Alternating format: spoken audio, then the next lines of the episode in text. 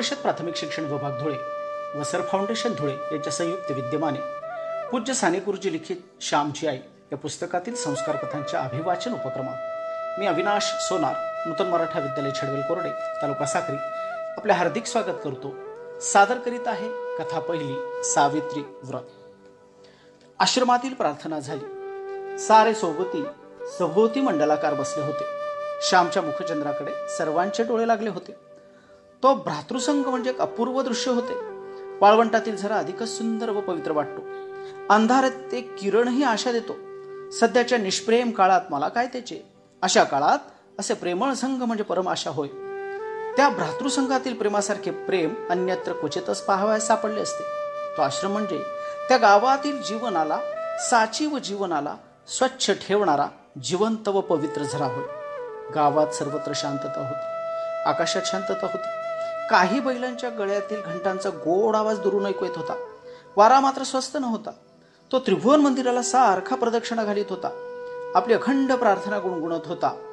आणि श्यामने सांगण्यास सुरुवात केली माझ्या आईचे माहेर फार श्रीमंत नव्हते तरी सुखी होते माहेरी खाण्यापिण्याची ददात नव्हती माझ्या आईचे माहेर गावातच होते माझ्या आईचे वडील फार कर्मठ व धर्मनिष्ठ होते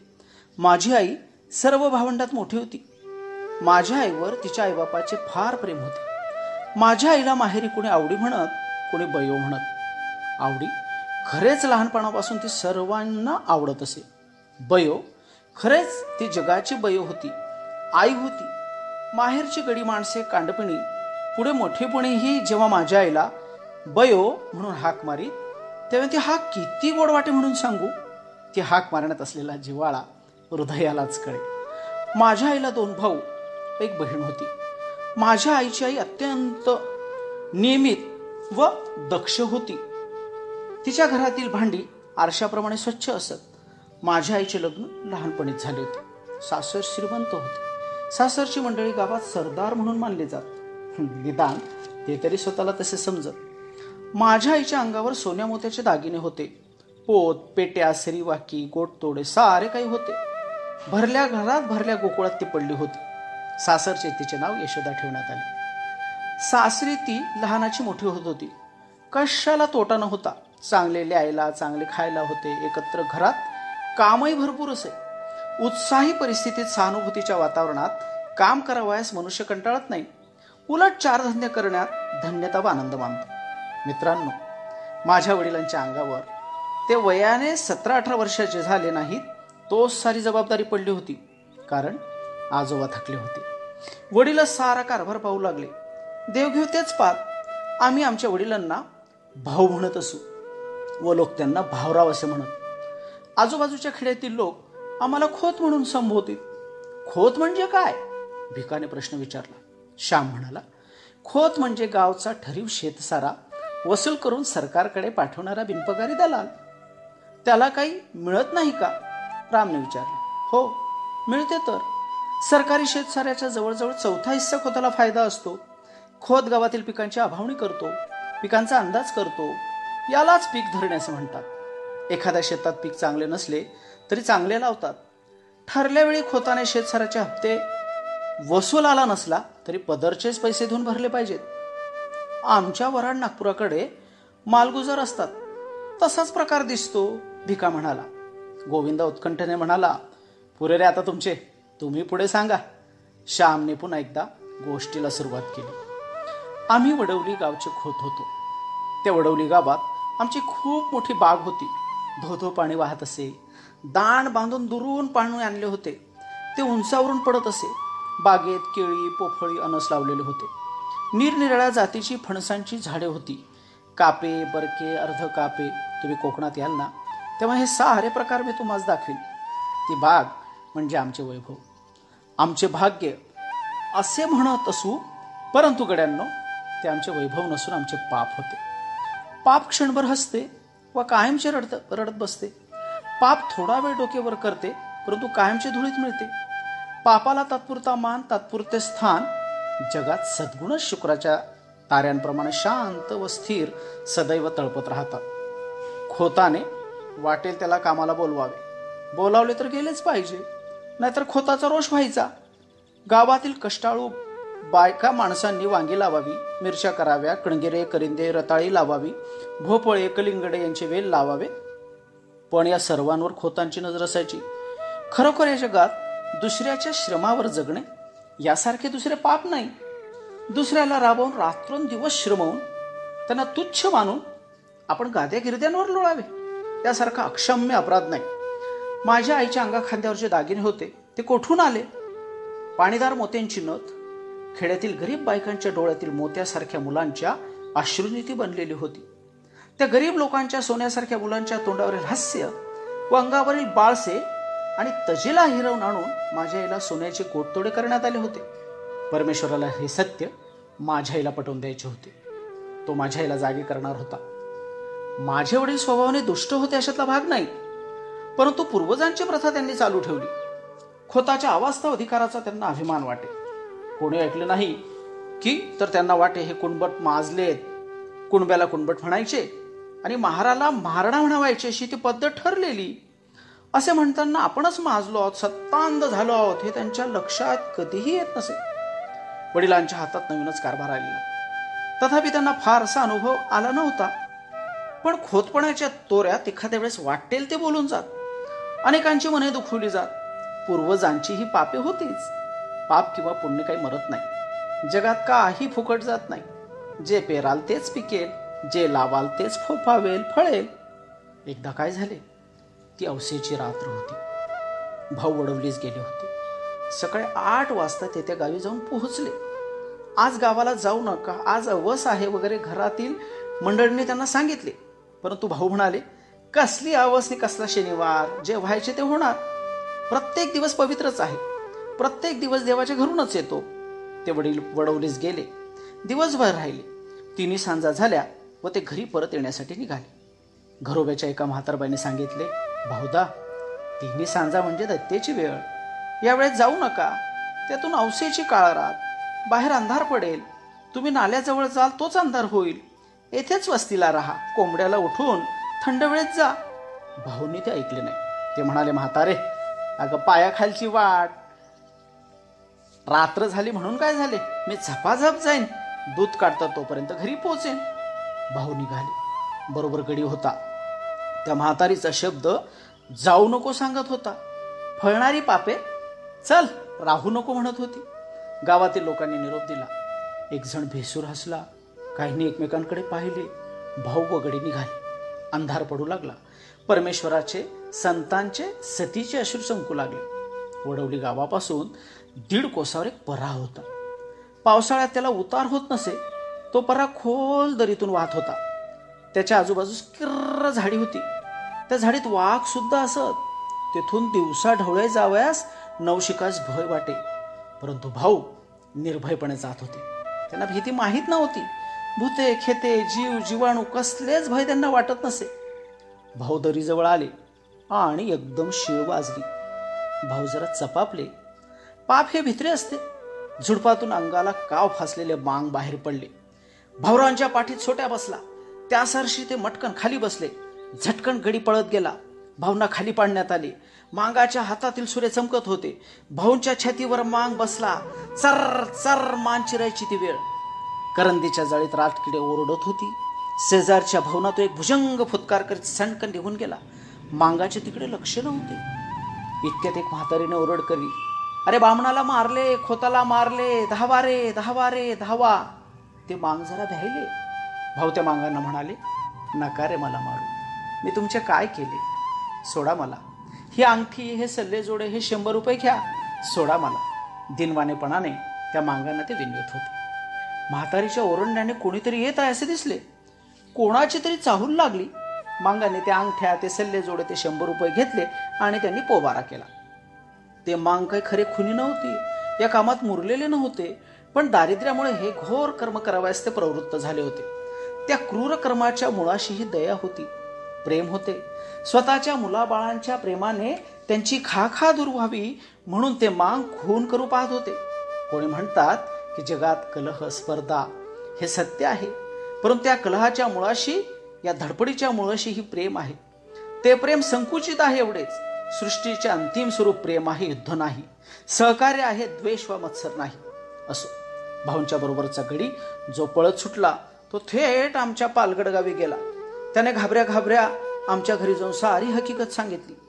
आमच्या घरातील गावातील पुरुष मंडळ लगेच चालून गेली पालगडला पोलीस ठाणे होते तिथे वर्दी देण्यात आली घरात बातमी येताच आकांत झाला साऱ्यांच्या तोंडाचे पाणी पळाले घरात दिवे लागले होते परंतु साऱ्यांची तोंडे काळवंडली होती कसचे खाण्याने कसचे पिणे तेथे तर प्राणाशी प्रसंग होता त्यावेळेस आम्ही कोणी झालेलो नव्हतो आईला समजू लागले होते बायकांना लवकर समजू लागते माझी आई ती सारी कथाला आम्हाला सांगे आई देवाजवळ गेली निर्वाणीचा तोच एक सखा देवाजवळ जाऊन आईने पदर पसरला ती म्हणाली देवा नारायणा तुला माझी चिंता तुला सारी काळजी आई जगदंबे तुझी मी मुलगी मला पदरात घे माझे कुंकुरा माझे चुड्या अभंग ठेव माझे सौभाग्य नको आई आई त्यावर कुऱ्हाड नको पडू देऊ मी काय करू कोणते व्रत घेऊ देवा माझी करुणा येऊ दे तुला तू करुणेचा सागर येऊ दे हो खरी सुखरूप पाहिन त्यांना भर नांदू तुझे आशीर्वादे सुखाने जन्मभर मला दुसरं काही नको नको ते दागिने नको ती मोठी वस्त्र कशाला मेली ती खोती नको मला काही नको पती हाच माझा दागिना तेवढा दे देवा असे म्हणून आई विनवू लागली रडू लागली आईने देवाला आळविले प्रार्थिले परंतु नुसती प्रार्थना काय कामाची प्रत्येक गोष्टीत त्याग पाहिजे व्रत पाहिजे माझ्या आईने त्या रात्री सावित्रीचे व्रत घेतले मित्रांनो जीवनाच्या कठीण प्रसंगी धीर द्यावयास भारताच्या इतिहासात कितीतरी दिव्य स्त्री पुरुष रत्ने आहेत राम आहे हरिश्चंद्र आहे सीता आहे सावित्री आहे तुम्ही इतिहासात लिहा किंवा लिहू नका सावित्री अमर आहे स्त्रियांना सदैव ती धीर देईल मृत्यूशी झगडण्याचे धैर्य देईल मनुष्याच्या पवित्र व निर्मळ निश्चय मरणाजवळ झगडण्यासहित बळ देत असते माझ्या आईचे सौभाग्य आले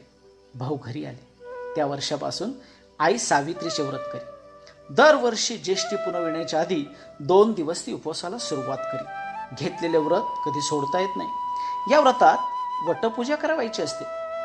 आकाशाला कवटाळू पाहणाऱ्या चिरंजीव वटाची पूजा करून अक्षय सौभाग्य मिळवायचे वटवृक्षाप्रमाणे कुळ वाढो ते जगाला छाया देवो आधार देवो वटवृक्ष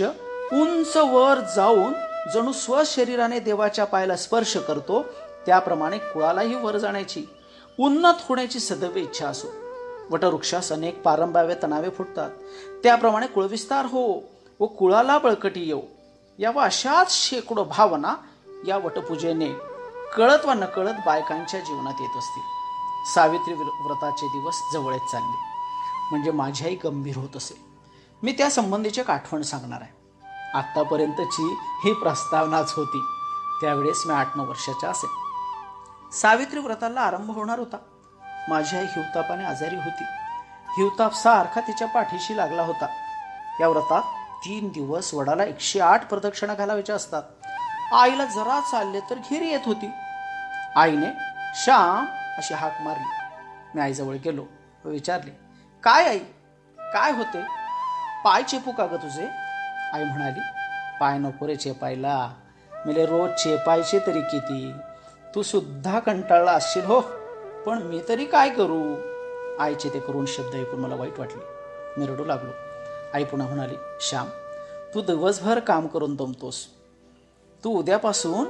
तुला आणखी एक काम तीन दिवस करायला सांगणार आहे करशील ना तू बाळ कोणते काम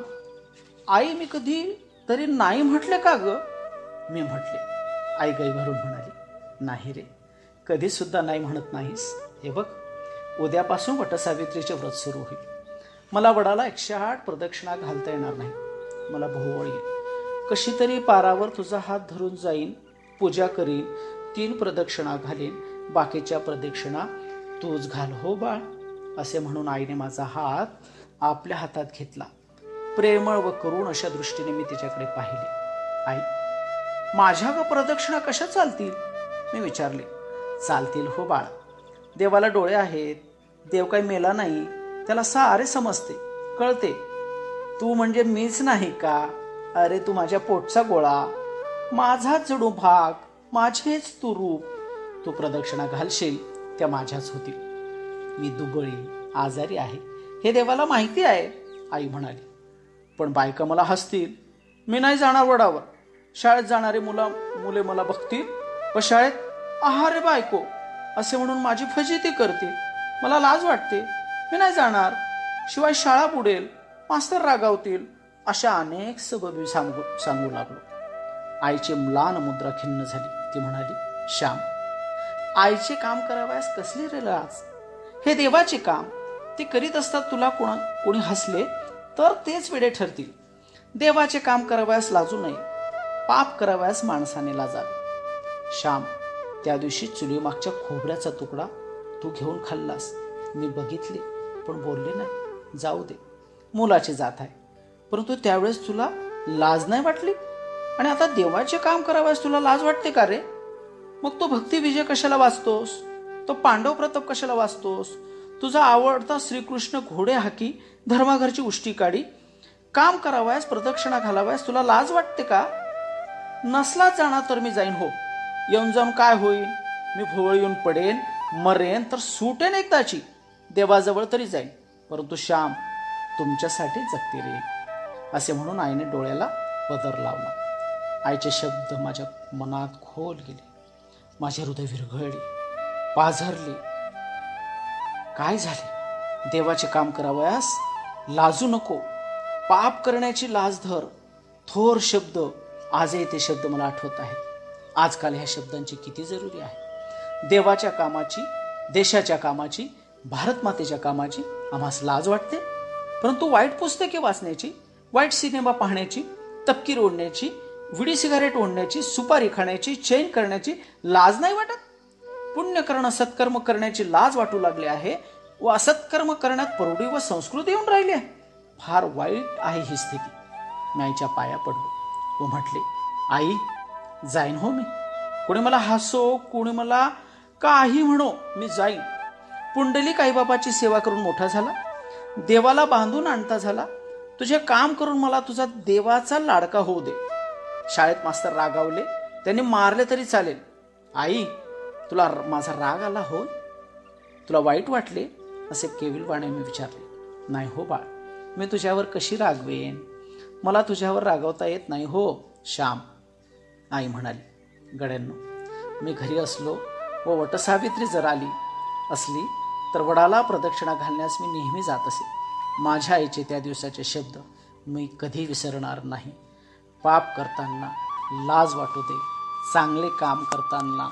लाज नको